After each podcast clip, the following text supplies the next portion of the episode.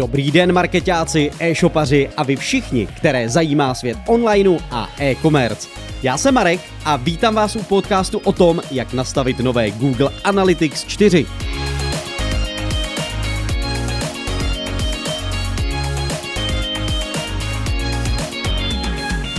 Dneska bych rád navázal na jeden z předchozích podcastů o přechodu na Google Analytics 4.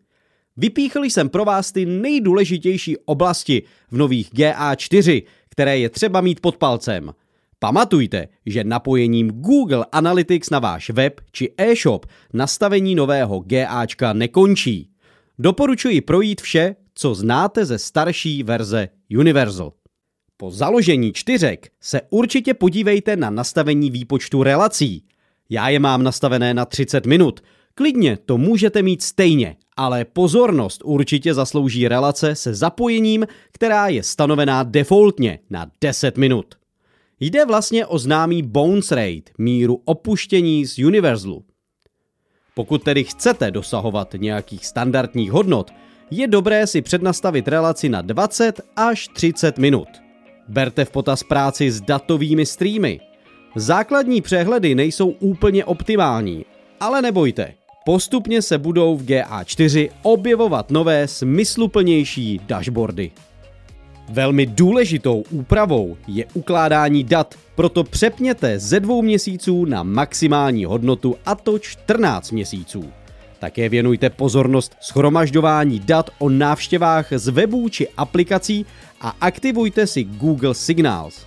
Pokud využíváte Google Ads, Google Merchant Center či Google Search Control, můžete je v klidu propojit. V neposlední řadě také s klienty tvořím seznam nežádoucích zdrojů, například platební brány, což známe už ze služby Universal. Jde o situace, kdy se objednávka přiřadí například pod zdroj platební brány, avšak my následně nedovedeme vyhodnotit, odkud zákazník dorazil. Google Analytics 4 se neustále vyvíjí, takže se této problematice určitě věnujte a postupně nastavujte dostupné novinky. Níže tedy shrnuji ty nejdůležitější oblasti. Aktivní vylepšení měření, práce s datovými streamy, schromažďování dat Google Signals, časový limit relace a časovače pro relace se zapojením, seznam nežádoucích zdrojů, uchování dat až 14 měsíců, propojení s dalšími službami od Google. A závěrem pro vás mám ještě jednu zajímavost.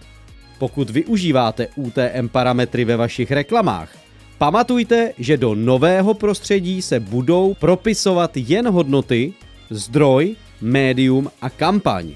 Pokud v rámci UTM využíváte i klíčové slovo či obsah reklamy, hodí se už nyní přesunout některé tyto informace například do názvu kampaně, pokud vám to vaše možnosti dovolí.